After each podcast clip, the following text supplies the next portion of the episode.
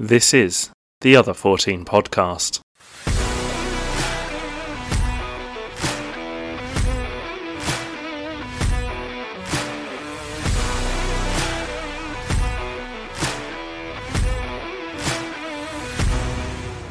Hello, and welcome to episode 18 of the Other 14 podcast, the only podcast that forgets all about the so called Big Six and focuses just on the other 14 teams of the Premier League. We've had a week off from Premier League action, but that does not mean that football stops. We've had a round of the FA Cup, a new managerial appointment, and the tail end of the transfer window. To help me tackle all these big topics this week, I am joined by Tom. Hello, Reece. Hello, Tom. Um, Tom, let's just get straight to it. Yes or no? Will Sean Dyche keep Everton in the Premier League? Yes. Perfect. So his appointment uh, was made during this week, and he was from early on one of the uh, bookies' favourites to get the job.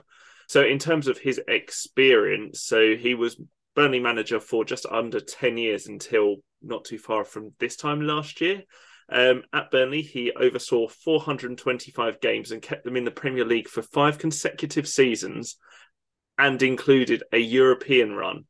Um, before he was then dismissed at the end of the 21 22 season, where he wasn't given the chance to see out the rest of the season and attempting to keep them up. So, you think that's the CV of someone that will definitely keep this Everton squad in the league? On the face of it, it's not a glamour signing or anything like that. But to be honest with you, I don't think that's what Everton need right now. They just need someone who can work in the situation with the constraints that Everton seem to be under right now, which is sort of very much in the mire, very much under pressure in terms of where they are in the table. But you know, Dyche has a um, Dyche has a history of working with a shoestring budget. Not, I'm not saying that Everton do have that, but allowing him further access to potentially more sort of funds available. He could, you know, he's still got, well, I say he's still got time. He's literally just got a couple of, well, hours left in the transfer window. So ultimately, what he's going to be left now with the squad is what he's going to have to face for the, the remainder of the season. Um, ultimately, he can work with the squad, I think, right now. He seems to be quite happy with the team as it is right now there was the potential of maybe the likes of a Conor Gallagher coming in uh, with Chelsea, basically just trying to ship off players left, right, and centre to try and appease the taxman. Um, but I don't think that's going to happen. You know, he's got incredible experience with man. Um, you know, like you said, he's been was Burnley manager for what was it about ten years? Yeah, just under. So, um, you know, he's got 258 Premier League games under his belt, of which he's won 72. You know, it's not a, it's not a record that screams, you know, um, Premier League legend or someone who is going to aim to get Everton high up the table. But you know, like you said, he he had Burnley surviving five consecutive seasons in the Premier League, and that's no mean feat. With uh, you know, no disrespect for the for a club like Burnley. I just think you know he's got a bit of graft about him. He, he, knows what he's doing. He's got a sort of philosophy about him. You know, it's a bit of a cliche talking about philosophies, but I, I just generally think he's just a, a, man who can sort of knuckle down and get on with the job and not be phased by any of the pressure. Whereas I think unfortunately someone like Frank was, and that's ultimately what led to his downfall. Yeah, don't get me wrong. I think he, I think Everton have a better chance staying up with Dyche than they did with Lampard. Hmm. Um, and obviously, I know we say, "Oh, Dyche is a survivor." He did end up leading Burnley to some pretty like respectable and high finishes in the league. So in his time, they did finish. Um, they got a seventh place and a tenth place finish, as well as fifteen through to eighteenth in his time. Um, so I think he's more than just uh, I'll scrap it out at the bottom because he has been shown to work with the team well and develop them. I just think I suppose he knows some of the Everton squad. So he's already managed um, James Tarkowski. There is that. Michael Keane, Dwight McNeil, and obviously was able to get something out of them back then at Burnley. I, I don't know. I just think this, I this squad, unless he's a real miracle worker, I just I think part of their issues I don't know where their goals are coming from, and I suppose his philosophy has never been about free scoring. No. And even if they are extremely tight at the back, I just don't know how they're going to get the ball in the net. No, you say that, but uh, you know, you, we we touched on this last week um, about Everton potentially being a little bit unlucky in terms of their results. You know, they haven't been sort of absolutely annihilated, um, but they've just fallen short in most of the games that they've come across this year. You know, at some at some point this year, we were talking about Everton having one of the best defensive records in the league, and it seems to have sort of slipped away slightly with Dyche, with his experience with that, he can then shore up because the first thing you want to do is you, are coming into a team that's facing relegation. You want to you want to tighten up at the back. You want to start keeping those clean sheets, and I think that is number one. But a guy like Pickford at the back, and you've got a centre back pairing of the likes of Tarkowski and Coady, there is room to work there, and I think Dyche can do that for sure. Like you said, I think the issue is going to be goals. If he can keep DCL fit, that is going to be huge. Unfortunately, no longer have Anthony Gordon, obviously, with him going off to Newcastle now. We'll get um, into that so shortly for sure. That is but... going to be a big miss. But if one one player who um, we haven't really sort of discussed too much with with Everton um, at the time being, and he was quite influential at his time with Brighton, is Neal Maupay. If he can get Maupay firing, yeah. unless he's they, not injured, is he? Um, I don't think so. Not seriously no. injured. Um, if he is, I think I think you're right. I suppose two things. Firstly, I DCL if they can keep him fit, obviously brilliant. But he's been on such rotten form of recent. Yeah. Like maybe we'll, we'll just take a new manager to give him that bit of like spark and inspire him to perform. Um, but he's been pretty nothing in every game that he's played recent.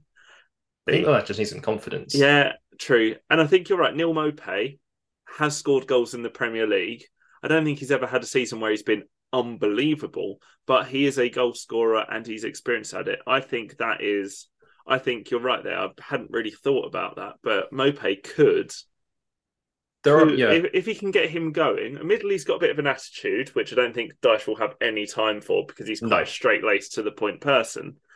But yeah, it'll be interesting to see. I think goals will be their issue now, trying to score them because I think it might be fairly stereotypical, but he knows how to run a fairly tight defense, and yeah. combination with Everton squad being able to defend reasonably well. Yeah, um, we'll just wait and see. Yeah, I, I think that was one of the things that he sort of mentioned when he when he came in. He did his sort of um, he did his interviews with obviously um, the Everton football uh, Everton Football Club, you know their website, and the other day, sort of talking about and you know everyone sort of being unified, getting everyone aligned under under the same sort of singing under the same um, singing from the same hymn sheet rather. I think you know we we never really sort of discuss Burnley and a Dyche Burnley and having too many issues in terms of like discipline. Mm, yeah, um, and I think yeah. there has been a general sort of attitude issue with Everton um, in general, just sort of you know players not really seeming to want to do it, not well, sort of but to... when you're in control of a squad for 10 years, he handpicked all those players for such a long yes. period of time. It's you know, it's whether or not he gets the time for that. And you know, he's effectively got I think, you know, it is a two and a half year deal for him, but I think it's a six month interview process. Oh, so this is this season. is what's really weird for me is that Everton have given him a two and a half year deal, and you're right. If they don't keep him up, I don't know. If they go down, I think he's the right person to keep to oh, get 100%. them up again. But my thing with him being offered a two and a half year deal is that they were offering the job to Marcelo Bielsa literally but moment like not long before they yeah. gave it to Dyche. So the whole Bielsa situation. This is this goes down. Did you hear his request? This is what I want to get into. So it goes to show that Everton have absolutely no, well the hierarchy at Everton have no idea how to run a football club yep. or what they actually want from the game. So they're currently sitting. I'm say I'm the boss of Everton. Um, obviously, have to lower my IQ significantly, but he's going. They're going. So we need a manager to keep us in the Premier League. So we've got Sean Dyche who's available, who has routinely kept a team in the Premier League who has a weak squad. Yeah. No offense to Burnley, but they always operated on a smaller budget than every other yeah. club in the league, pretty much. Or do we appoint Marcelo Bielsa, who kept Leeds in the league once and had a bit of a maverick streak about him?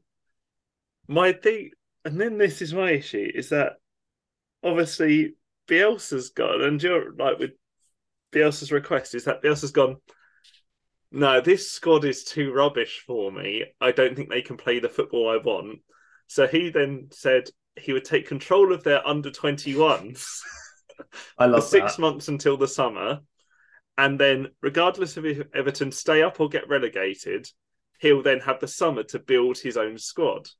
Yep. Which I kind of think, okay, fair enough. They want It's a bit left field, It- but it's, I- it's the I- two th- it's the two ways of thinking. Dyche, Yep. keep them safe, or Bielsa, some level of attractive attacking football that will get fans excited. You're probably going to lose four three, but at least the fans are entertained.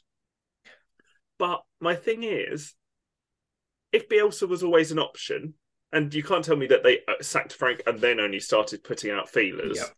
yeah, But if Bielsa was an option and has been an option for a while, why didn't they sack Frank at the start of the window to be able to give Bielsa a whole month to sign players? And we know Ch- Everton love throwing money about. They would have been able to sign five players easily that Bielsa would have wanted, and then they could have had him. Instead, they left it to the last minute, had four days of the transfer window left, going, Marcelo, do you want to come to us? And he's gone, no, not with that squad. I can't work with it. And then gone, oh, Sean, please save us. I just don't get their thinking. It makes no sense to me. yeah. There doesn't seem to be any sort of structure, plan, not not just like plan A, but sort of like plan B, plan C, plan D, and etc. etc. But it's the fact know, that all the if- plans are so different. yeah, It's not the- like they've the- gone, oh, we can't get Dyche, let's go to Allardyce. We Yeah. can't get Allardyce, let's go. Like, it's let's pick a safe option or a lunatic. And I don't know how you can line those two ways of thinking up. because Everton haven't made a signing as far as I'm aware this window.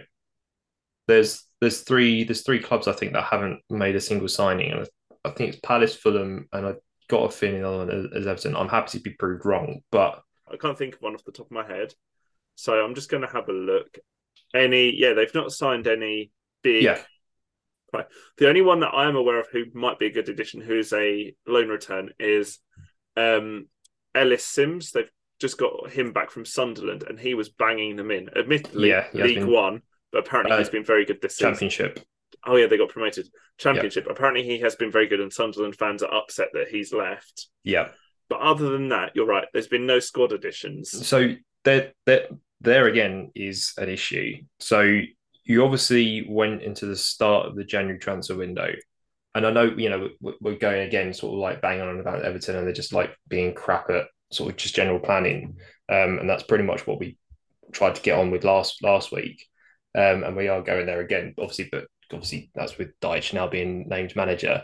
But you had Frank at the start of the window, obviously giving him a window to try and bring in players to try and turn things around, and nothing's happened. So you, you've either not given him the money to do it, or you're just not giving him the responsibility to go out and sign players and prove himself that you know he, he can work with you know new signings and, and et cetera, et cetera. So now you've you know, two two or three days before the end of the window, Dyche is coming in with or you know Bielsa if it was going to be Bielsa, um, and again just sort of like well you know, we, we can't really change anything for you right now. This is what you've got. Deal with it. If you're going to sack a manager, sack them at the start of a window to give them Yeah. the whole window to build. There's a there's a time and a point at which you do it, and I think Everton again are just again one just panicking. Yeah, because just making right. really they did. They non- obviously didn't back. They didn't back Lampard in that they sacked him, but also they didn't sign any players for him to try and survive. And you can't tell unless they've suddenly going. Well, we're not signing anyone because if we go down, we're going to get absolutely murdered by Yeah. parachute payments and clauses, uh, relegation clauses in contracts. Um, but I think nothing's new in terms of uh, the Everton hierarchy. Don't look like they know how to run a football club. But No. what has changed in that Sean Dyche, I do think gives them a better chance of staying in the Premier League. I still don't think it's nailed on, No, but I, they I- definitely have a better Yeah. chance. yeah, I, I think if they went down the Bielsa road, I think with his and if they had, had accepted his request and very you know odd request of un, uh, managing the under twenty ones for the time being to try and instill a sort of culture in the club, I think you are toying or saying that okay, we'll risk relegation. Whereas if you sign Dyche on to a you know a two and a half year contract, you are still sort of saying there's a potential a percentage chance that we might go down, but our priority is staying up. But for Everton fans who desire a certain type of football being played, and I'm not an Everton fan, I can't speak. Any Everton fans do let us know what you think. But would Everton fans not rather take the hit of going down, having Bielsa work with them for a whole year in the championship where they will be the strongest and biggest team to then get promoted and then have a new method of football being played at the club that is actually exciting for fans. It's yeah, so I mean, in two, worked, in, in two years' time, under Dyche, they might stay in the Premier League, hop on, hop on, just playing yeah. this kind of safe, like safe survival football. Hmm. And Dyche may prove me wrong; they might start excelling under him.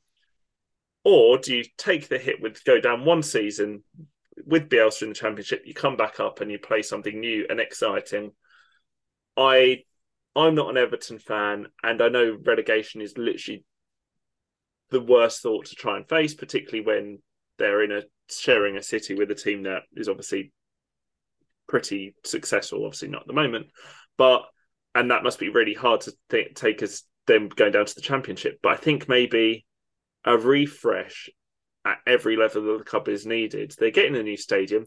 Go down, go down and get a new method of football, new style of football in the championship under a new manager. In that time, get a new board. Like you could have had a whole refresh. Instead, this seems to be patching up a wound that is still unfortunately going to seep long term.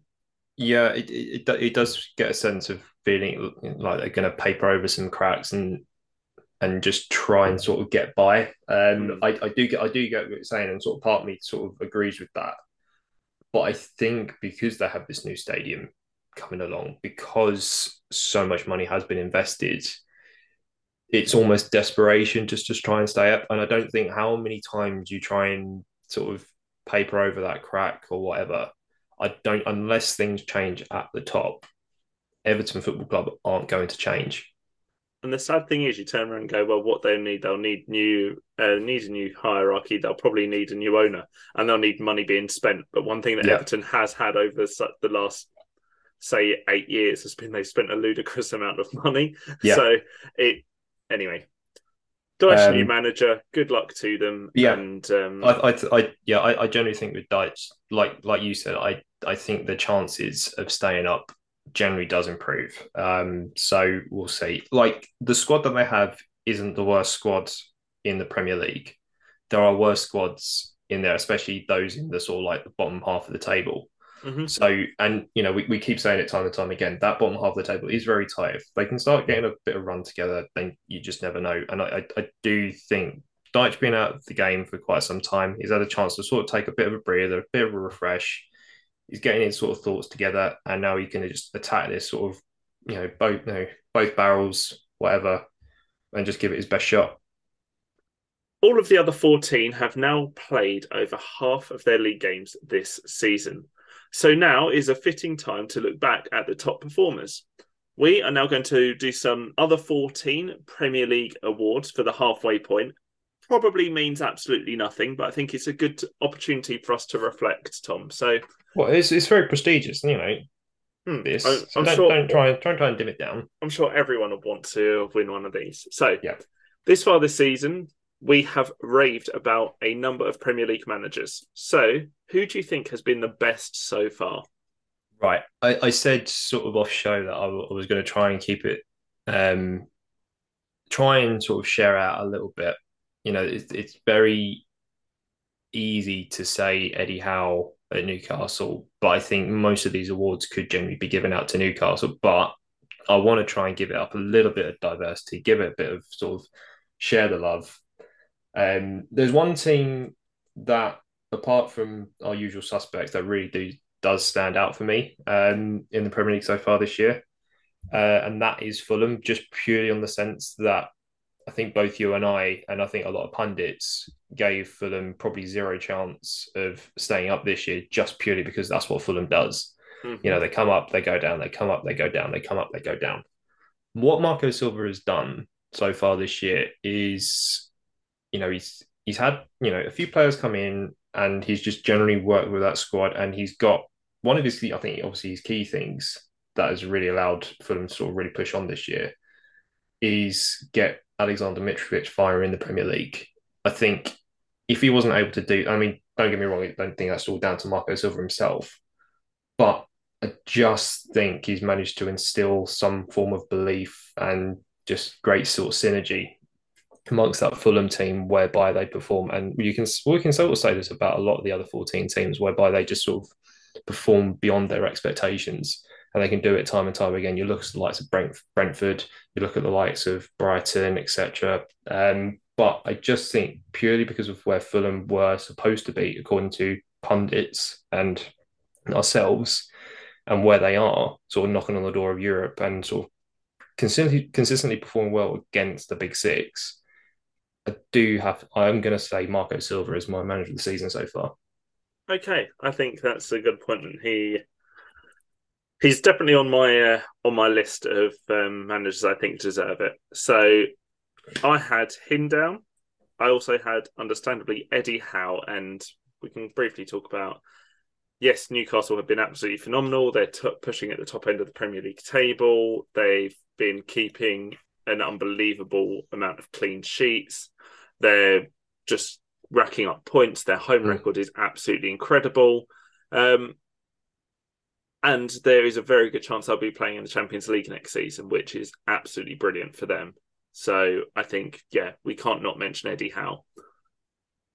But the next, the other person on my list, I think maybe I feel deserves it perhaps a little bit more than even Marco Silva, and that is really tough for me because I think Fulham coming up from the Championship and being well seventh in the league now is an incredible task. Mm.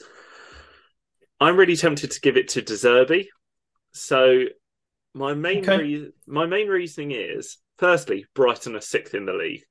Don't get wrong, we did expect them to be one of the higher performers um, of the other 14 this season. But my main reason is when comparing it to other clubs um, and other managers, De Zerbi came in partway through because Chelsea pinched Graham Potter from Brighton, who was doing a good job there.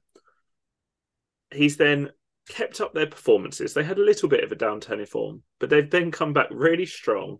They're performing at such a high level. And I suppose my main difference between his performance and Eddie Howe's is that for Eddie Howe, he was able to pretty much pick his own squad. He's been able to get rid of some players and bring other players in um, throughout the last couple of windows. Well, De Zerbi has just been given a squad he turned up at the Brighton job. This squad was built by another manager. Admittedly, he, he's continued that style of football. He's then had hiccups along the way with certain players wanting to leave and go. So yeah. recently, Trossard's guy um, gone to Arsenal. There's the whole Caicedo incident, which we'll get into later in the show. But I think for De Zerbi to come in from a foreign country to never manage at the level equivalent to the Premier League and to keep Brighton in contention for European qualification. So at the moment, um, they're currently sitting in sixth. Above them is Spurs in fifth, and they're only five points behind Spurs, and they've played two games less. Which for Brighton to even consider being close to Champions League spots, let alone sitting in fifth in the league, I think is an absolutely incredible task from the guy.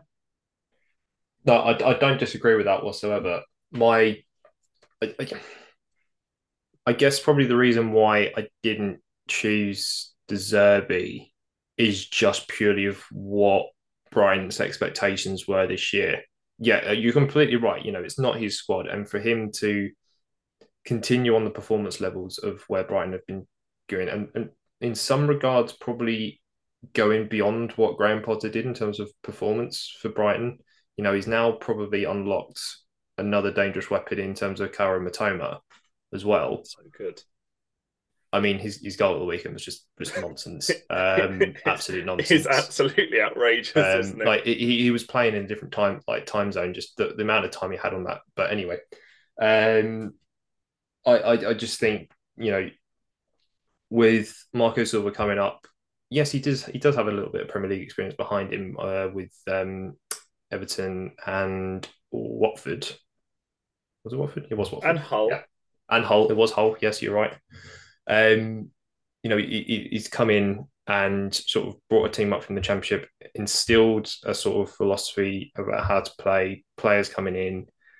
I and just with the expectation of where Fulham were going to be this season, I just think that's why Silva pips De Zerbi for me. Okay. Um, but I think both genuinely sort of top top candidates for um, this award, and will probably be for manager of the season come the end of the year. Tom, is it as, as simple to say that because um, Marco Silva was your manager of the year so far, that Fulham should be the team of the season for you so far? Or do we just have to look at the Premier League table and go, well, Newcastle are currently the highest placed other 14 team. Let's just give it to them because I'm inclined to do so.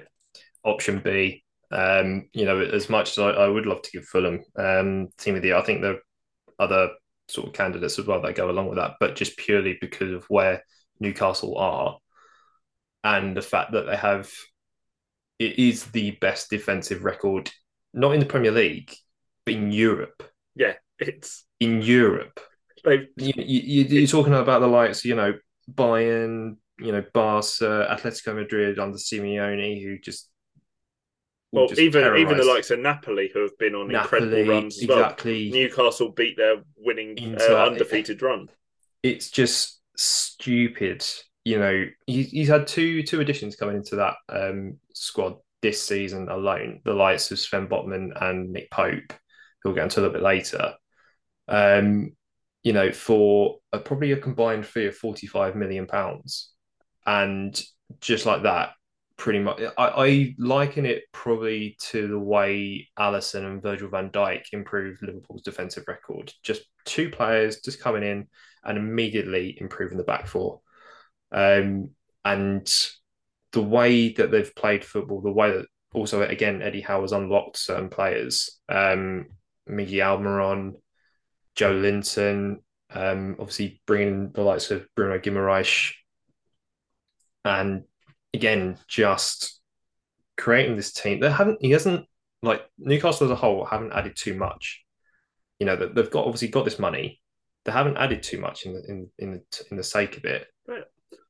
They haven't been extravagant, but they have added a fair amount of players. They've had yeah okay. They've had okay. Now, if you look at if you mean, look at yeah, their what, lineup now, yeah. compared what to I mean where it was like this time last year yeah. when Eddie Howe took over, they have added a lot, and but they have yeah. added quality, and they haven't just paid out big money no. on big names. I think I think that's that, that's probably the point that I'm sort of going around. You know, they've added they've added players clearly, and that sort of comes with the money, but they haven't been, I think, what everyone was sort of expecting, and just throwing money left, right, and centre. I.e., what Chelsea are doing right now. Oh, um, yeah, good point.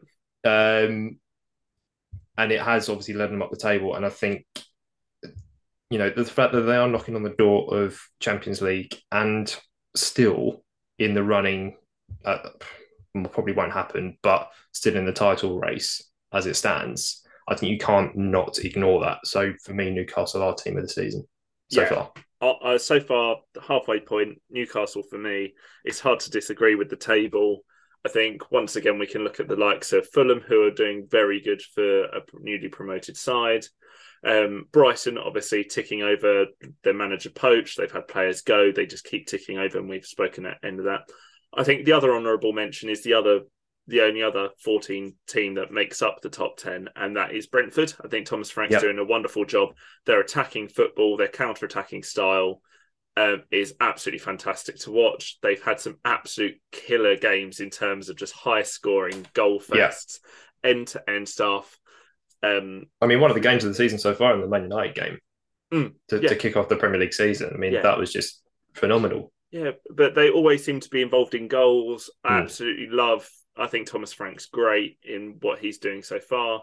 Um, so I can't really disagree at all with uh, with Brentford being an honourable mention there. No, absolutely not. I don't. Um, I don't um, think they are the strongest um, no, I, out of them, but I think they've considering they had a really good last like first season back in the Premier League last yeah. season, and everyone goes, "Oh, well, second season syndrome. You don't know what yeah. to expect." Well, Thomas Frank and his squad have proved everyone wrong. They've made a couple of good additions, and they just yeah. keep ticking over and have performed really well. Yeah, yeah, completely agree with that. Yeah, um, but yeah, I think Newcastle unfortunately, well, I say unfortunately, they have been unbelievably good. So I think deserved uh, deserved midway point winners. Yep, well done. Clubs in this winter transfer have been signing players to change their fortune for the rest of the season. But Tom, which summer signing hit the ground running and you believe has made the biggest impact so far this season?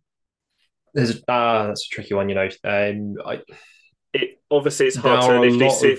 There were a lot of signings, so I mean, it's hard to see. I mean, Christ, there was about a, a thousand, a thousand signings at Nottingham Forest. Um, but I, I, unfortunately, I think literally the only honourable mention there um, would either be the likes of Morgan Gibbs White or um, or Dean Henderson, but ultimately will not be winning um, the award from my side just purely because of where Nottingham Forest find themselves in the table. I don't think that's any sort of anything down to them because they both have performed fantastically well. Um, also looking at the lights, you know, looking at Brighton players, uh, you know, Pervis Estupiñán sort of coming at the back and sort of proved himself really, really a, like a real solid player for um, for Brighton. Um, got the call up for a you know a World Cup appearance with Ecuador.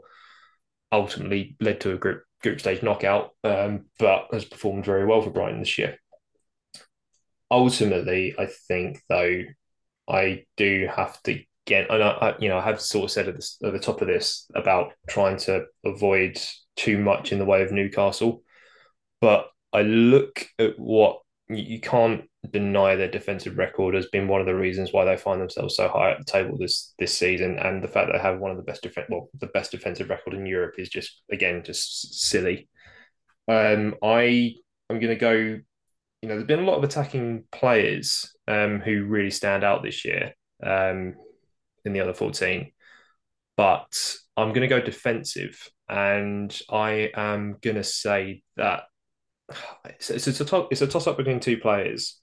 But I think with the way that he's just announced himself in the Premier League and just sort of got used to things straight away and hit the ground running, I'm going to have to say Sven Botman for 35 million pounds from Lille. Oh wow, that is not where I thought you were going to go with that. Yeah, um, I, it's it's a bit left field, but I, I just think that you know he's just snuck into that sort of back four quite nicely, and he's just proven to be just the colossus at the back. I think that's I think that's he's been a really good addition to that Newcastle uh, back line, which is now absolutely incredible. In terms of um, in terms of my picks, I've got a couple in my shortlist. One of them is Botman's teammate Nick Pope. Obviously, with Burnley, everyone knew he was a quality keeper and has just kept that yeah. up in Newcastle. Made some outrageous saves that have kept Newcastle in games at time, like the one yeah. against Palace. Plus, ten million quid is just yeah. a sniff of his value. It's Outrageous, and to try and steer away from Newcastle a little bit because it's so easy to to give everything to Newcastle. I think one for me that someone who I've been really impressed by is Ben Mee at Brentford. Once again, yeah. obviously been in the Premier League before um, with Burnley. Obviously, unfortunately, got relegated last season, but I think he's been really solid for Brentford at the back. And I think maybe I'm slightly edging towards him a little bit more than maybe most others would be. I think is because I had brought him into my fantasy team, and he's got me some really valuable points. Um, and then one more player who I think has been really good is a player once again Premier League experience, but um, that would be Andreas Pereira. I think he's been really a really big highlight for Fulham. Obviously played at many before, but yep. gone to Fulham for just just under ten million, and then so far this season I think has been really strong. He's got nine goals and assists in 21 games, which for a wide man, I think he's been really influential in the way they play, getting balls into Mitrovic, getting them into the danger area. He's been on set pieces for them, and they've been a real threat. So, yeah, I also really like them and, as and for, honourable mentions. Some, yeah. I think for me, yeah. it's for me, it's got to be Nick Pope. I think I do think Nick Pope for me has been the standout he has been so elite, making world class yeah. saves regularly. I think he should have got more time in the World Cup, but I think he has been yeah. absolutely spot on for yeah for Newcastle this season, and has been a along with Botman has been a key contributor to them being unbelievable defensively. Yeah, I think in terms of best value, you, you can't sort of steer away from Nick Pope at all. I, I just think that is an incredible, incredible signing for the amount, the amount of money. The only reason, and basically that was the toss up between Pope and Botman, between who who got uh, the nod from from my end. The only reason I was swayed more towards Botman as opposed to Pope is purely because Botman has no Premier League experience whatsoever. Yeah, I think so. I think with Pope, there is a sort of there, there is a sort a sort of expected performance level from him, and you know what you're getting. You know he's going to make saves. You know he's going to be sometimes quite clutch. Um, but I just think Botman was, you know, he's been sort of touted up a lot um, before he came to the Premier League from sort of some of the big six. Never made the move. Um, and I think they wanted him in the January so before, of, didn't they? Yeah, and there was a bit of sort of like an unknown quantity about him. But, you know, as there always is with with players who, who have never played in the Premier League before. But he's just come in and just instantly made an impact uh, which for some players does prove to be quite tough. Um, so that's the reason why I just went Botman over Pope. I think that's a completely fair and legitimate pick.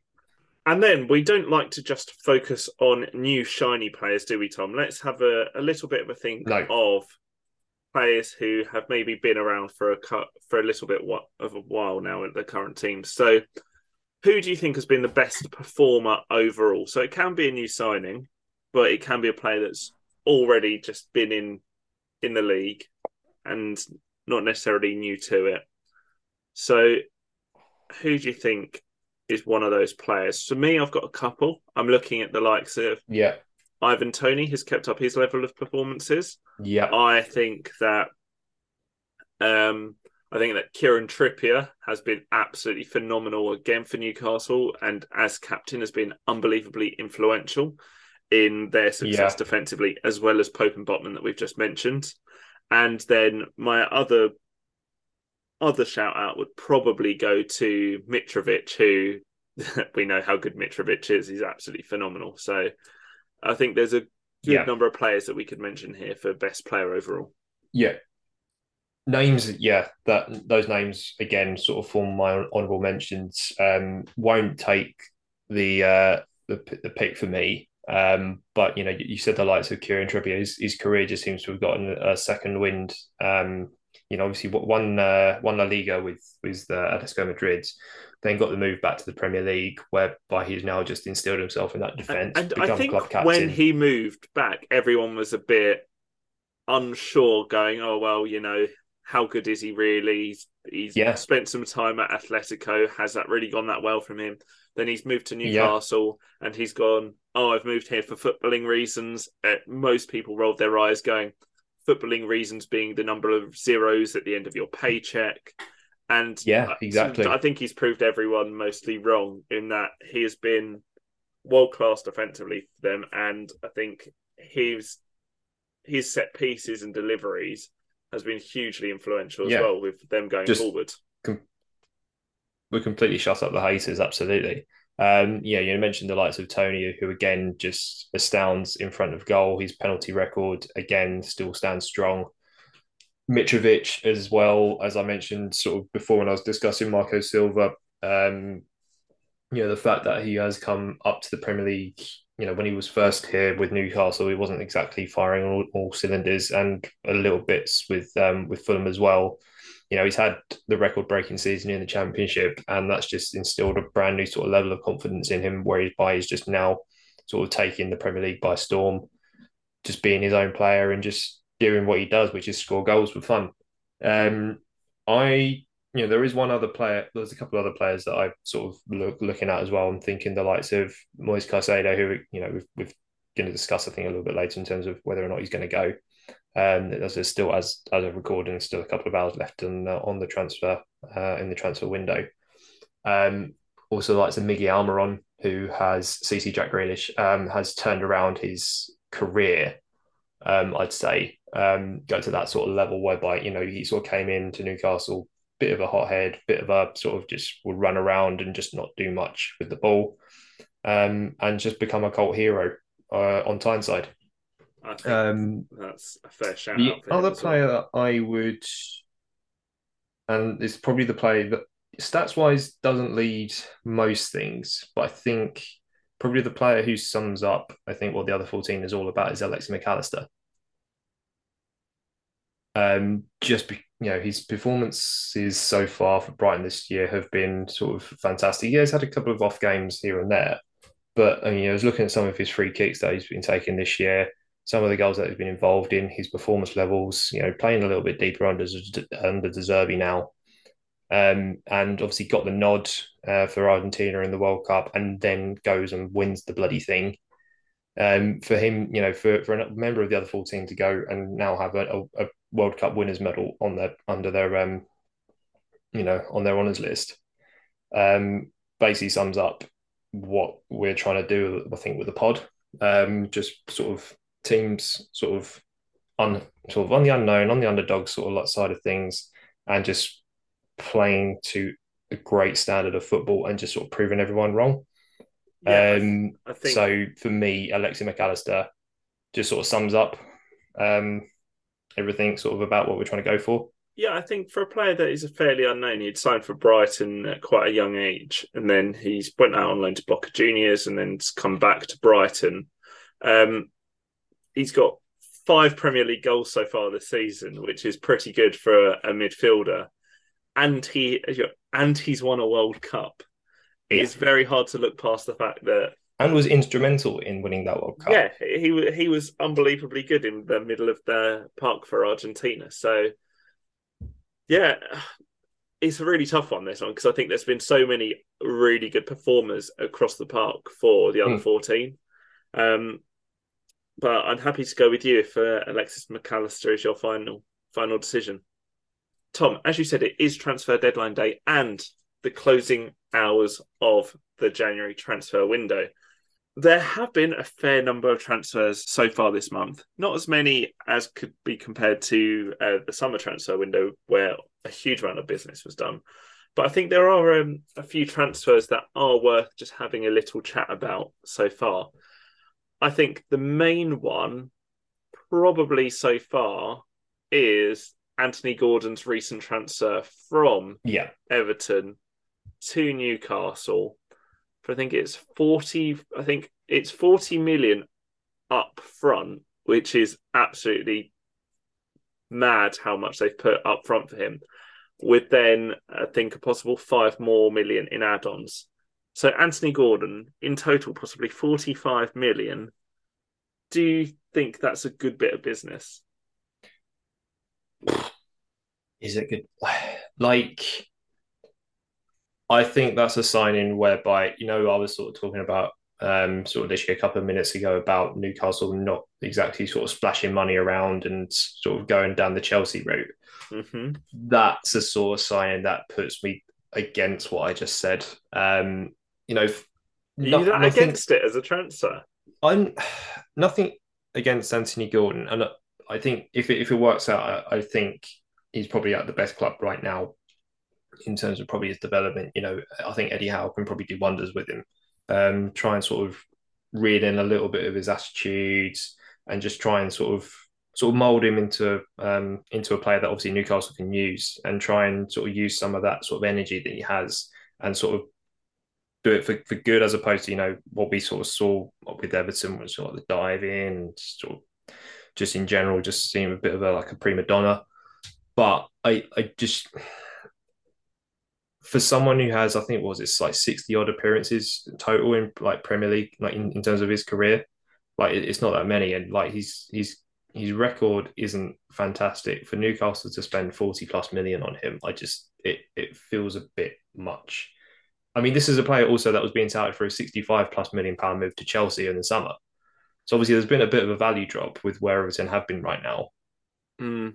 But I just, mm, I, I, think, I will have to be proven wrong. I think on this one.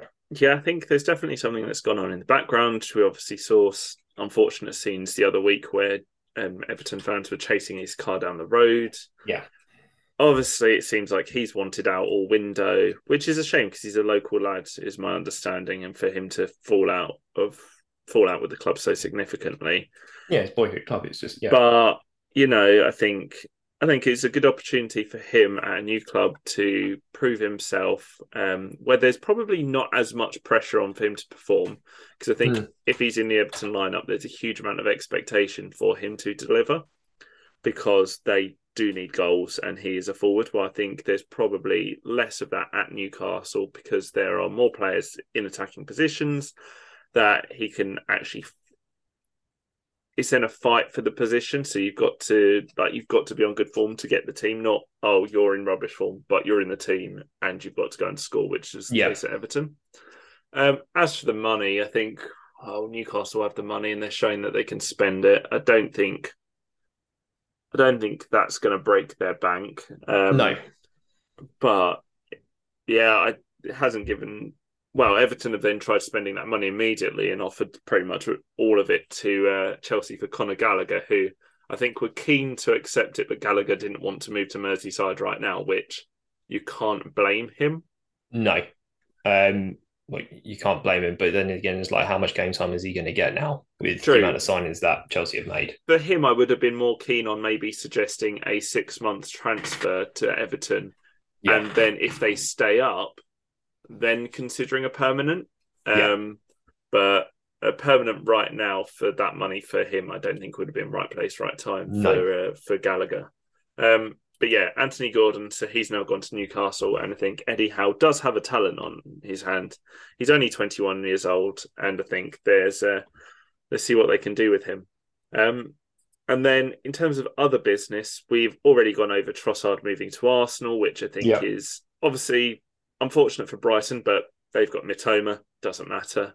Um, then some other haven't gone through all of the transfers, and obviously I think we've got some more today, which we're going to have missed, and there's going to be more tonight that we're definitely going to have missed. But I think ones that stood out to me were, I think, for us two, um, Daniel Bentley going to Wolves as a former like as a former Southend goalkeeper. Uh, that definitely caught both of our eyes, having seen him play numerous times at Roots Hall the awful ground that it is. Um, you love it, really? Oh god, it's so dreadful. Uh, for me, as a West Ham fan, it was particularly sad to see Craig Dawson go to Wolves. Get your mini violins out, everyone. Uh, he over he signed for like two million to West Ham. He was absolute.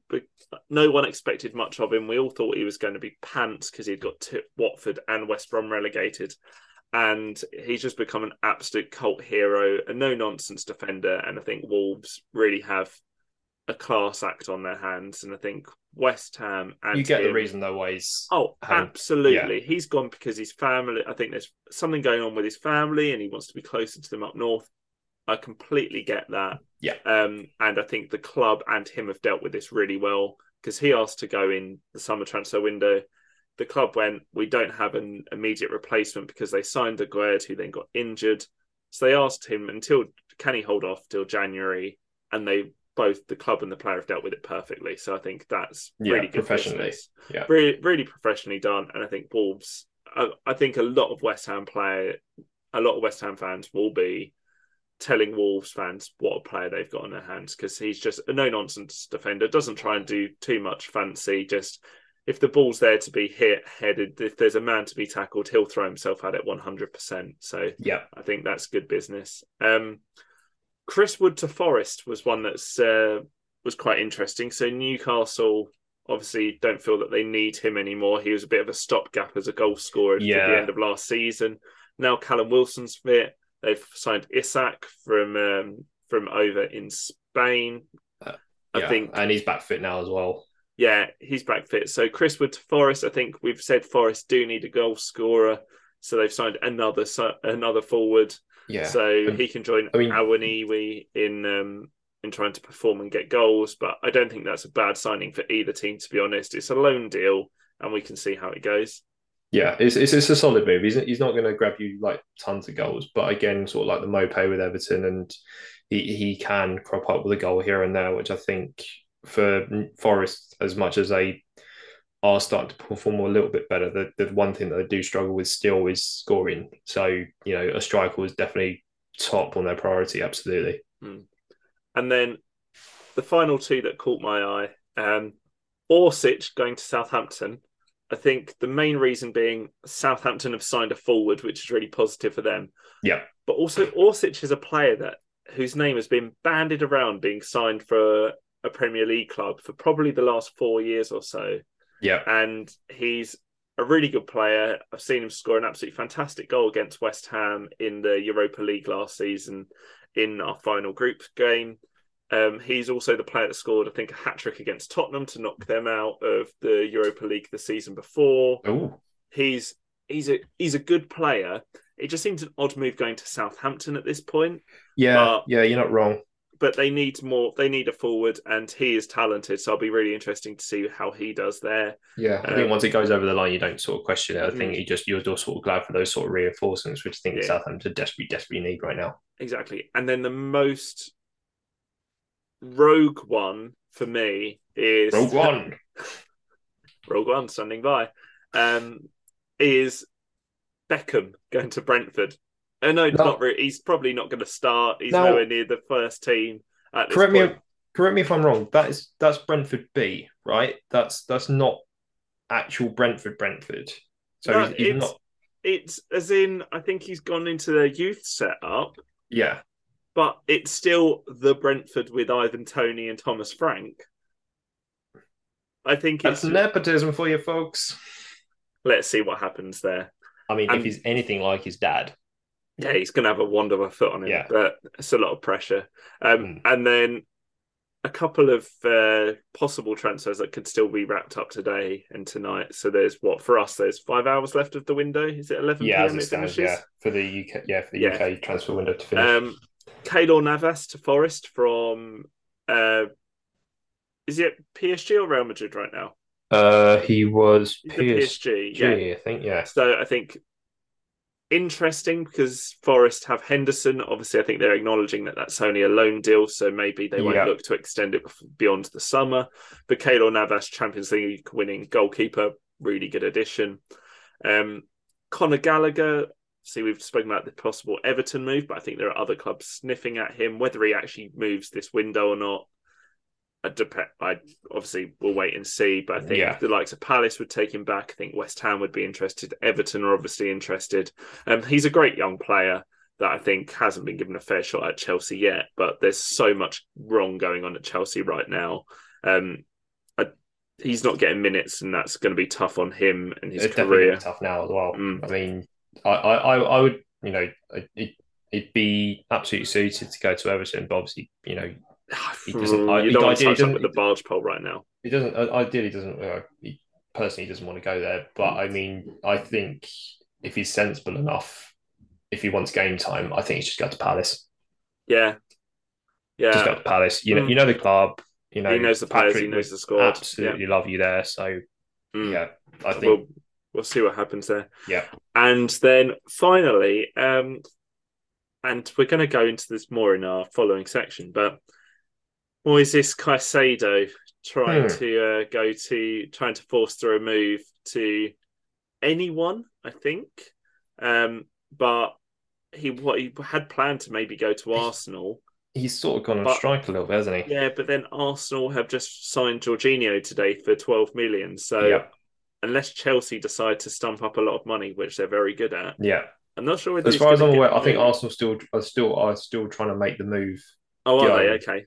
But I I think there's a huge amount of hurdles. I Brighton simply just don't want to get rid of him now. Yeah. It, it's tough though, because do you take the money now or do you keep him around and have a player that doesn't want to play for you? Yeah, Um, his statement was interesting. So this is directly from uh, Moises Caicedo's uh, Instagram account. He says, "I'm grateful to Mr. Bloom and Brighton for giving me the chance to come to the Premier League, and I feel I have always done my best for them. I always play football with a smile and with hearts. I am the youngest of ten siblings from a poor upbringing in Santo Domingo in Ecuador. My dream always to be the most decorated player in the history of Ecuador." I am proud to be able to bring in a record transfer fee for Brighton, which would allow them to reinvest it and help the club continue to be successful. The fans have taken me into their hearts and they will always be in my heart. So I hope they can understand why I want to take up this magnificent opportunity. So part of me think, well, one of those one of those uh, paragraphs was certainly written by an agent. Um, I, I, wouldn't say that's written by Moises Caicedo himself. Um, in the fact that you know you can allow to reinvest and sort of etc. etc. Yeah, it's very um, PR-y, isn't it? Which yeah, you can understand because it is that, but it's a weird line to take because for me, all of this business should always be done behind closed doors. Yeah. And yeah, he's almost trying to embarrass the club into a move there, yeah, the deal it's, done. It's unprofessional, and I don't mm. like it. I don't like it when players sort of go down this sort of route of trying to force through you know, you've never been treated badly by Brighton whatsoever. No, they bought you from absolutely nothing and put you in a system and a squad and developed you as a player to the point yeah. where you, you, are probably worth 50, yeah. 60 million pounds. Ultimately, you know, is he going to be there come the start of next season and the close of the summer transfer window? Probably not, because I do think during the summer, I think clubs will come in for certain Brighton players just because that is the nature of, of the beast. Brighton setup. That is Brighton setup. Um, and to try and force a move literally a couple of days, we know how difficult January is in terms of being a window where, you know, if you don't have the right replacements available, then it is a very tricky window to negotiate. Um, I just, I think he needs to sort of take a step back a little bit and just sort of pipe down. Yeah, um, be... he's had a good season and he's been, you know, one of Brighton's sort of um, players of the season and one of the players of the of the league season so far in terms of the other 14 but there are just ways to go about it. You know we were talking about um, the likes of you know Craig Dawson going off to Wolves. And a completely different player uh, you know understand completely different situation. But the way that was handled there's just a certain level of professionalism. At the end of the day you're still a professional football player. Yeah. there's ways to handle business and that's just not the way to do it no, not at all. And I think it's a little bit embarrassing. Yeah. I, so, I do feel sorry for Roberto De Zerbi, but I think you know he's he's sort of he's set out his stall, and we'll obviously have a conversation with the lad behind closed doors. But what do we say about Brighton? It will not affect them. No, it won't. Absolutely not. They'll just, but... they'll just rock on. They'll just keep going, and yeah, yeah, I love them for it. So, um, yeah, it, it, but it is nice to see every now and again just Brighton taking a little bit of a stance. You know, mm you, they won't be taking the mick of effectively. No, people won't be taking the mick out of them. Okay, and obviously we have still a couple of hours left of the transfer window, um, and I'm sure if there are any big moves, we'll cover them in next week's episode. And welcome to Stats Corner.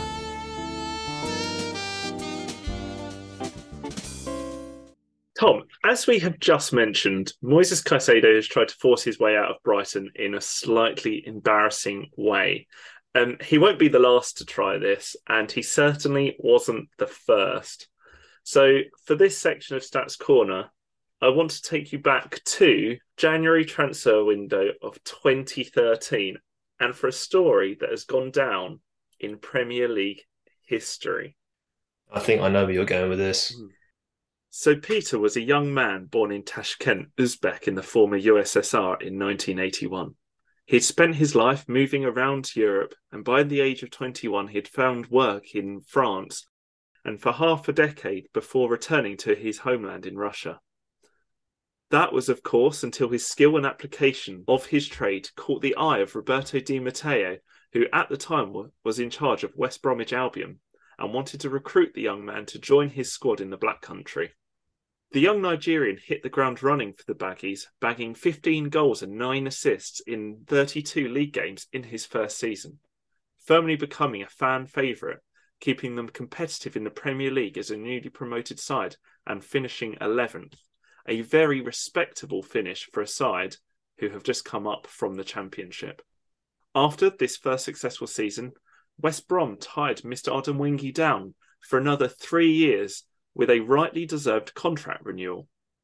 He then followed his first season up with another strong season in 2011 12, finishing the season with 10 goals and 3 assists from 30 league outings. He had truly become one of the most prominent forwards in the other 14.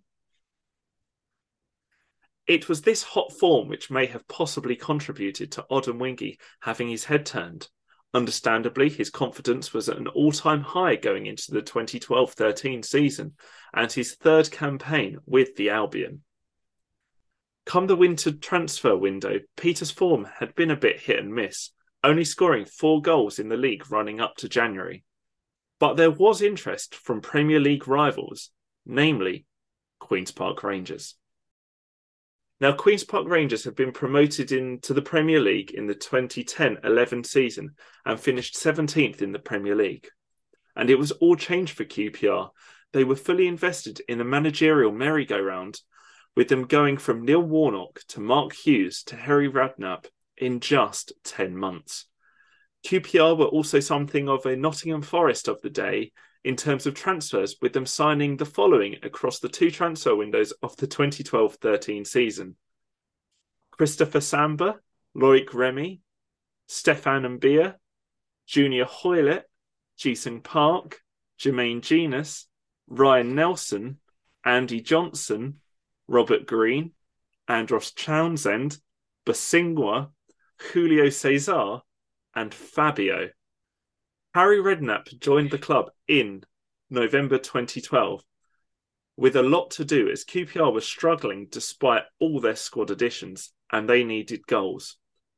Enter Peter Odemwingie. So, on the 31st of January 2013, the final date of the January transfer window, clubs were looking to wrap up their business and secure their squad to see them through to the end of the season in May. QPR decided they needed to add another forward and a goal getter in their squad. And based on recent seasons, there were fewer better options than Peter Odemwingie. So they approached West Brom, and in a flash, Peter Odemwingie is in his Range Rover and on his way, making the over 100 mile journey down to London. Things are rarely as seamless in life as we would hope and imagine. This was unfortunately the case for Peter.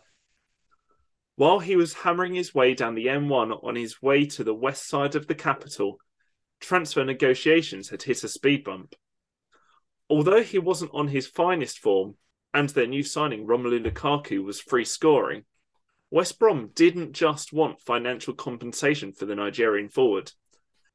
As being so close to the deadline, it wouldn't have given them much time to secure a decent replacement.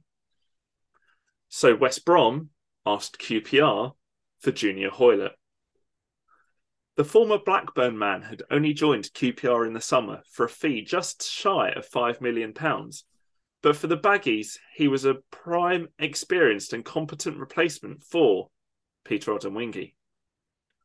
QPR did accept these terms and were happy for there to be an exchange in personnel. So far, so good for all parties involved. At this time, Peter Odemwingie had arrived at Loftus Road, ready for the standard medical, a contract signing, and a couple of lovely snaps with the press with his new gaffer. Then, like the Kool Aid guy smashing his way through a wall, Junior Hoilett enters the frame. Having recently moved down from Blackburn, Hoilett didn't much fancy a journey back up north to the West Midlands, as he was enjoying the London life like all young professionals in their 20s do. So the layout of the playing field is follows. QPR and West Brom have agreed a deal. Hoilett does not fancy a move, and Peter Odemwingie is currently occupying a car park space at Loftus Road.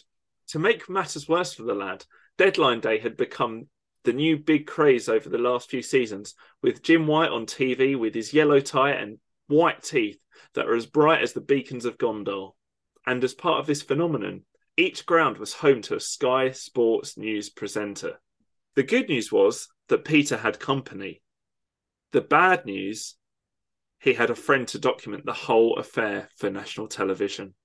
According to Odemwingie, he said that he and the rest of the West Brom squad genuinely believed that the deal had gone through. But poor Peter couldn't even get into the ground for a cup of tea, stuck in a cold car park in January without a lifeline. Unfortunately for Peter, the transfer never went through. Hoilett stood strong, and QPR, unfortunately, ended up getting relegated from the Premier League. While West Brom, on the other hand, had one of their strongest finishes in the Premier League and ended up finishing in the top 10. So, as to why Peter wanted that move, we'll never know.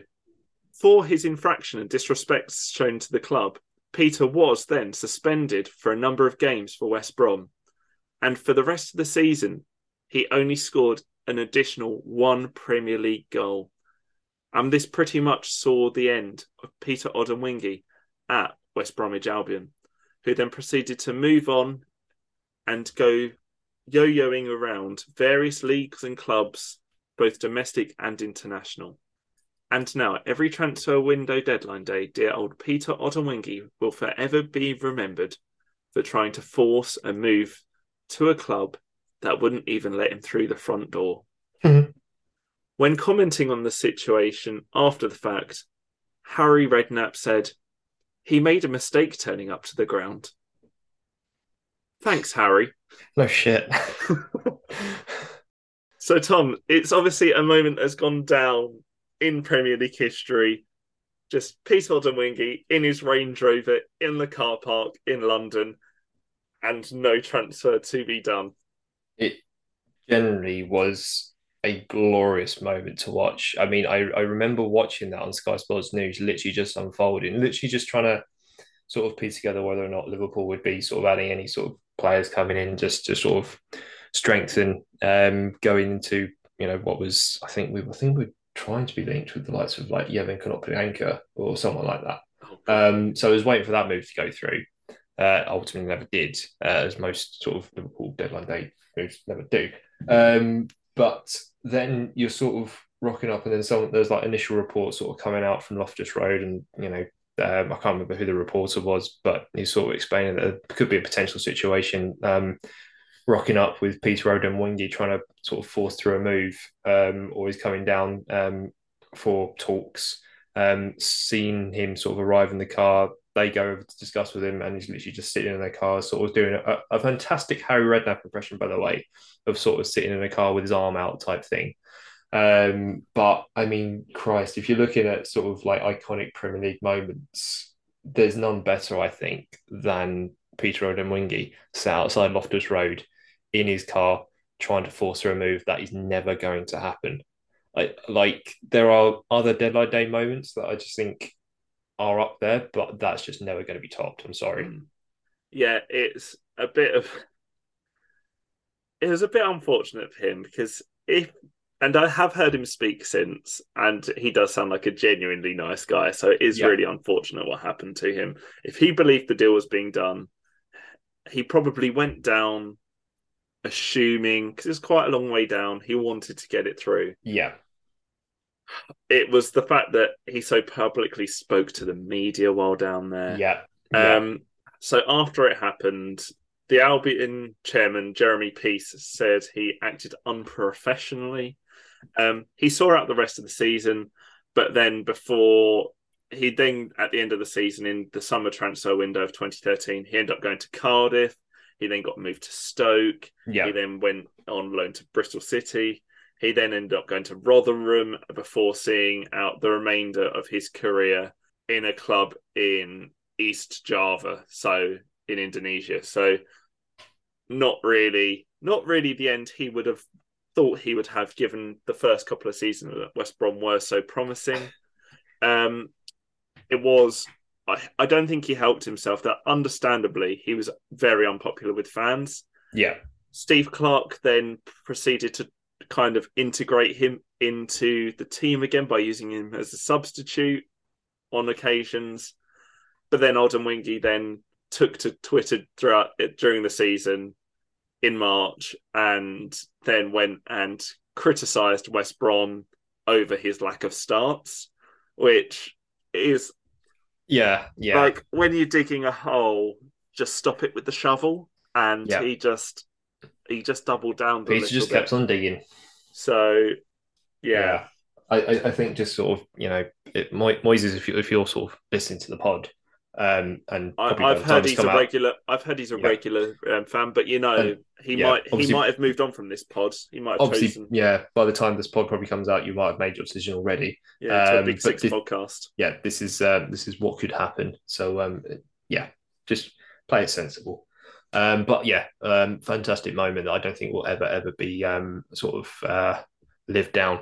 Um, no. Yeah, I mean, he was Peter was sort of one of those players where he, you know, he was like quite a typical sort of lower level um, in terms of the Premier League, sort of other 14 striker who would crop up with a goal here and there. And it might sort of occasionally appear in your fantasy team sort of once every sort of three months or so during during the season, just when was on a little bit of a hot streak.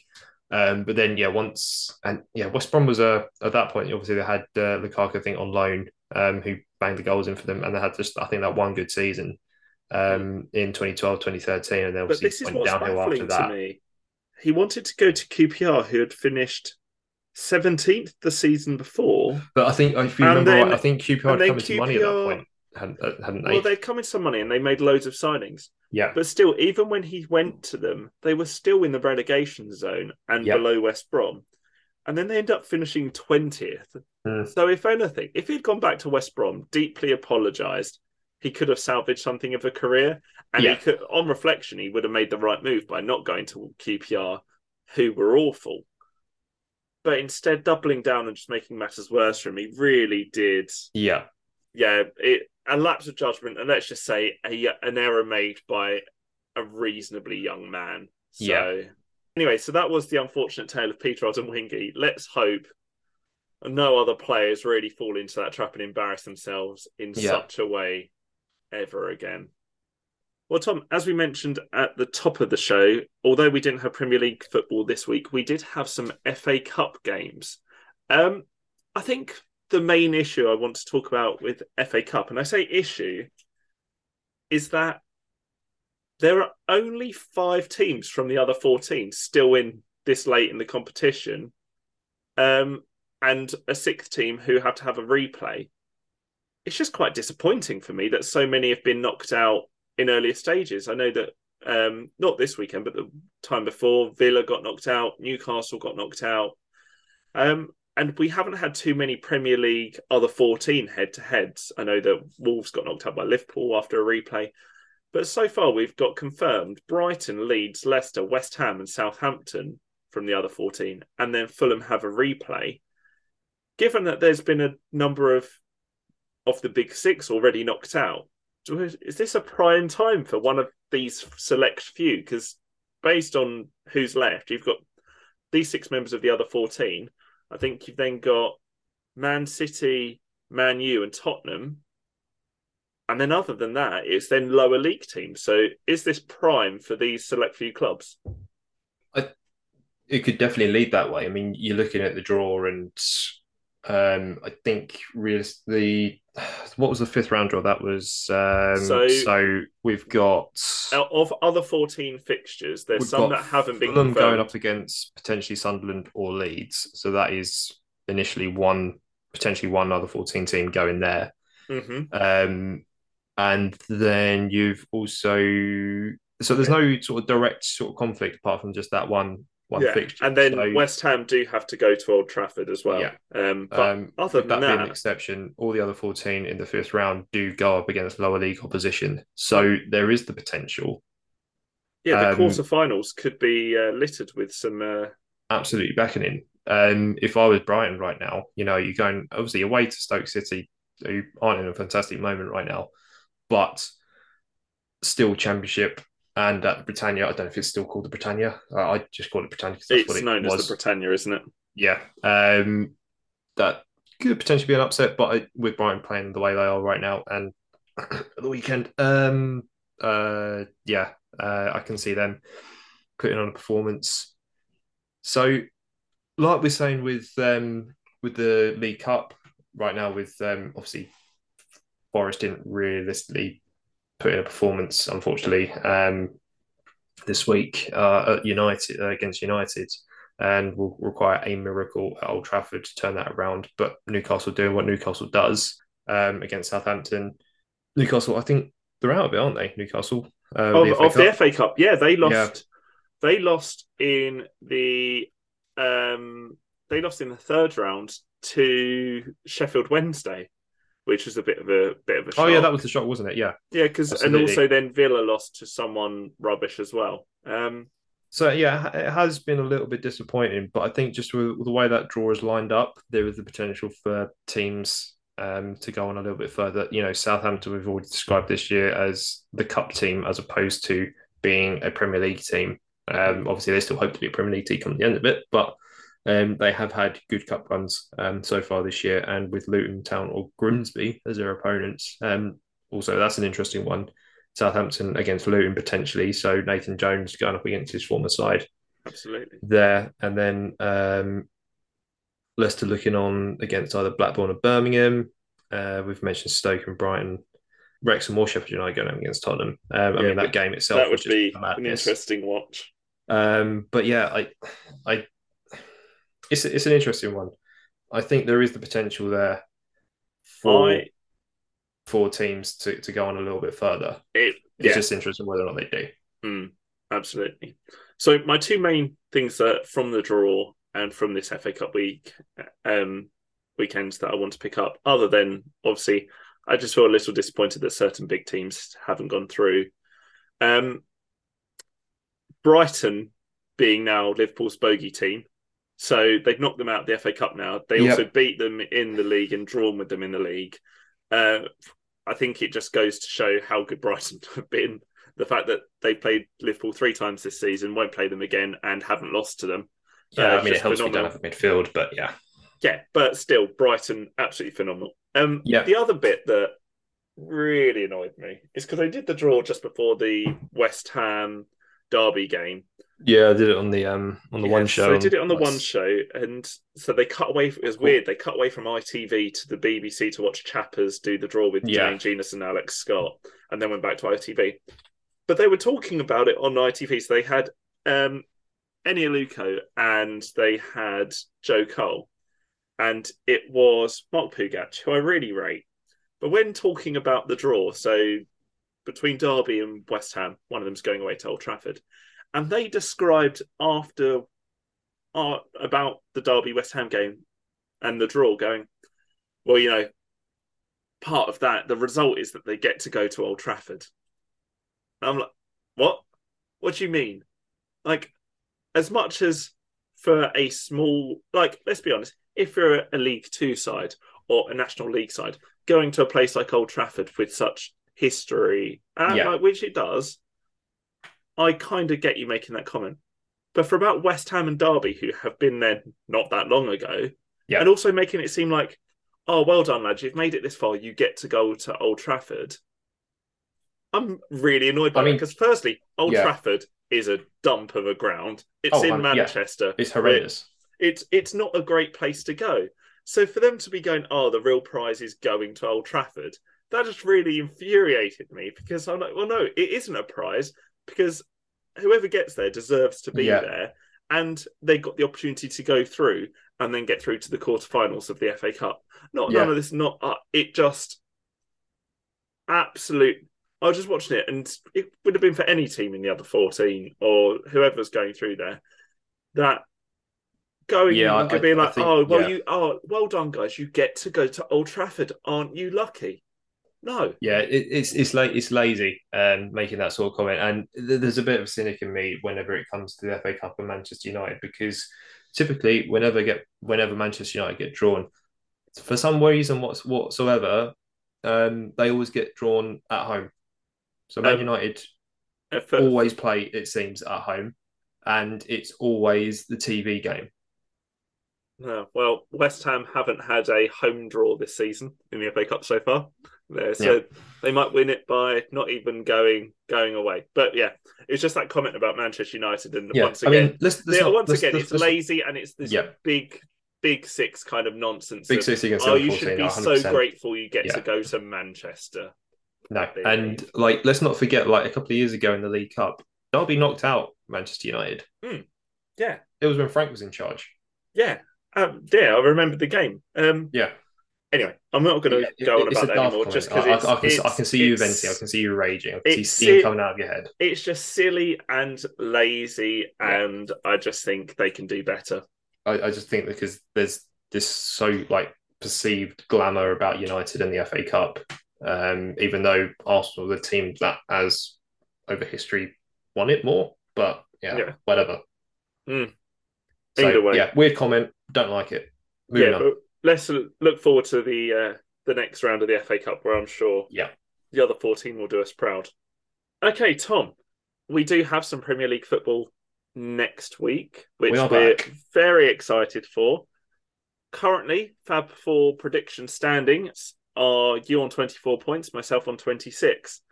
Um, but before we get into our predictions, can you please tell us what games we have to look forward to next week? So, for match week 22 uh, of the Premier League 22 23 season, we have the West London Derby on Friday with Chelsea going up against Fulham. The lunchtime kickoff sees Sean Dyche in his opening game up against Arsenal. And then the starts of the three o'clocks, we've got Brighton against Bournemouth, we've got United against Palace, Brentford take on Southampton, Wolves against Liverpool, and Villa against Leicester City in the last of the three o'clocks. And then the evening kickoff on the Saturday sees Newcastle go up against West Ham. And then Super Sunday, we have Nottingham Forest against Leeds United. For all you FPL users out there, there is a double game week this week. It is Manchester United against Leeds United. That is on Wednesday, the 8th. That's an 8 o'clock kickoff. Oh, so Tom, some spicy fixtures there. It's Um, spicy, that. So, Fab Four, we've got the South Coast Derby of Brighton v Bournemouth, Yes. Brentford v Southampton, so the battle of the red and white stripes. We then have Nottingham Forest against Leeds, so the battle of who can talk about history the most. Yep. And then Newcastle v West Ham, so the Lee Bowyer, Kieran Dyer, all. Um, who else has played for that? Craig Bellamy has played for both. Um, Nolberto Solano, Denver. Nobby Bahar. Solano. Um, so yeah, it's it's a derby of sorts considering how many. Yeah. I think you could do a, a full eleven of t- players that have played for both teams. To be honest, so that is obviously a big game with Newcastle being on a phenomenal run and West Ham obviously needing to keep up momentum. Wasn't John Joe Shelby in your books at one point as well? Mm, no. No. What we missed about talking about him on the the transfers. Apparently, Yeah, he we might be did. going to Forest. I did, yeah, Um, I did say that, yeah. Anyway, Brighton v Bournemouth. Deserby, hot run of form. Bournemouth haven't won in many moons. What do you think? On paper, uh, I think this can only go one way. Um, but I think Bournemouth will make a game of it. They've made a couple of signings in the su- uh, summer, uh, this January. So have strengthened um, in certain key areas. They have brought a bit of depth in their front line. But with the way Brighton are playing at the moment, whether or not, you know, there could be a tinge of, you know, is Caicedo trying to disrupt the team and a little bit like that. But ultimately, I think Brighton will just be business as usual. Um, so I will go for a, I'll go for a three-one Brighton win. Ooh, I'm going for same goal difference, but I'm going for a Brighton 2 0. I just don't think Bournemouth really do much on the road. Hmm. Brentford v Southampton. Um, Brentford being the team that love to score, Southampton being a team that are quite leaky. Um, obviously, we have mentioned that Southampton signed Orsic this week. Brentford, I don't really think have made many additions, or at least no first team additions this window. But I don't think they really need to, based on their performances so far. No, been performing well. Um, so I I don't see anything but a home win here because Brentford are really good and Southampton Yeah, are just their form is very similar to Bournemouth. It's it's all standing at the top of Everest, isn't it? It's just looking downhill. yeah. So what do you I think it'll be a Brentford three one. See, I, I do think Brentford will go out and win this game, but I do think it'll be a little bit closer. I think Southampton Southampton might try and tap into a little bit of their um their cup run form. Orsic again, like you mentioned, has come in, and hopefully that will strengthen them in the uh, attack uh, attack uh, strengthen them in the attacking side of things. But I will go for a little bit closer game, but I still think Brentford win. I think this will be a two-one Brentford win. Nice. Then Nottingham Forest v Leeds, um, a classic championship fixture or a Premier League fixture of the 90s. I. Oh, I don't know. I think Leeds have been playing well recently. I think Marsh has got them ticking. now they've signed their new American in Weston McKennie. I think they've also been playing well. They had a good FA Cup uh, game at the weekend, as well as their replay the weekend before or the week before. Um, Patrick Bamford's come back and in looking quite good. So I think it might be a 2 1 Leeds win. You know what? I was going to go for that, um, but unfortunately, you've taken it. So I think there is also a lot to be said about the way Forest are playing right now. They again, they're not they're not scoring fantastically. Um, they're not scoring that many, but I think Steve Cooper is starting to get that team to also tick as well. I think you're absolutely right about Elite as well. I think they've just been a little bit unfortunate in terms of the results. I think Marsh has been happy with the performance level that he's seen, just not necessarily converting that into points. Um, but I'll go for an entertaining two draw. 2 2 draw. Nice. Then we've got West Ham v Newcastle. So, um, oh, I'll just remember they were both managed by Allardyce and Glenn Glenn Roeder. So yeah. more overlap. Um, so West Ham Newcastle, I think that Newcastle don't concede many goals. West Ham, I think Moyes has started to get a defence and a system that makes them look better defensively. So I'm going to go really boring. I think it's going to be a nil-nil result because Newcastle oh, love drawing games and West Ham. I think you ask any West Ham fan, they would currently take one point from that fixture. Yeah, I think you're absolutely right. And again, ideally, I would have gone for a nil-nil draw as well because, like you said, Newcastle defensively best in Europe, but Newcastle of recent haven't been fantastic in front of goal. They have struggled to find the back of the net recently. Um, West Ham, on the other hand, you know, the win against Everton last time out obviously turned out to be um, Frank's last nail in the coffin. Um, did start, you know, three points against a relegation rival is so huge. Whether that gives them a little bit of buoyancy, a little bit of sort of like spur on to try and sort of turn the season around. But then again, you're going to the best defensive record in Europe um, at St James's Park and Eddie Howe's Newcastle, I just think I don't see West Ham scoring, um, but I, I will say Newcastle nick it 1 0. Okay. Well, we'll see how those games all go at the weekend. And it, looks like an exciting game week. And hopefully, for the other uh, members of the other 14, they will be able to take some scalps of the big six. And with those being done, that brings us to the end of this episode of the Other 14 podcast. So thank you for downloading and listening to this week's episode with Tom and myself. Please subscribe to us and give us a rating on your podcast platform of choice and do recommend us to all of your friends, family, and other 14 fans. So, Tom, thank you for joining me on this week's episode. And it's goodbye from me. And it's goodbye from me. And we'll see you next week on the Other 14 podcast.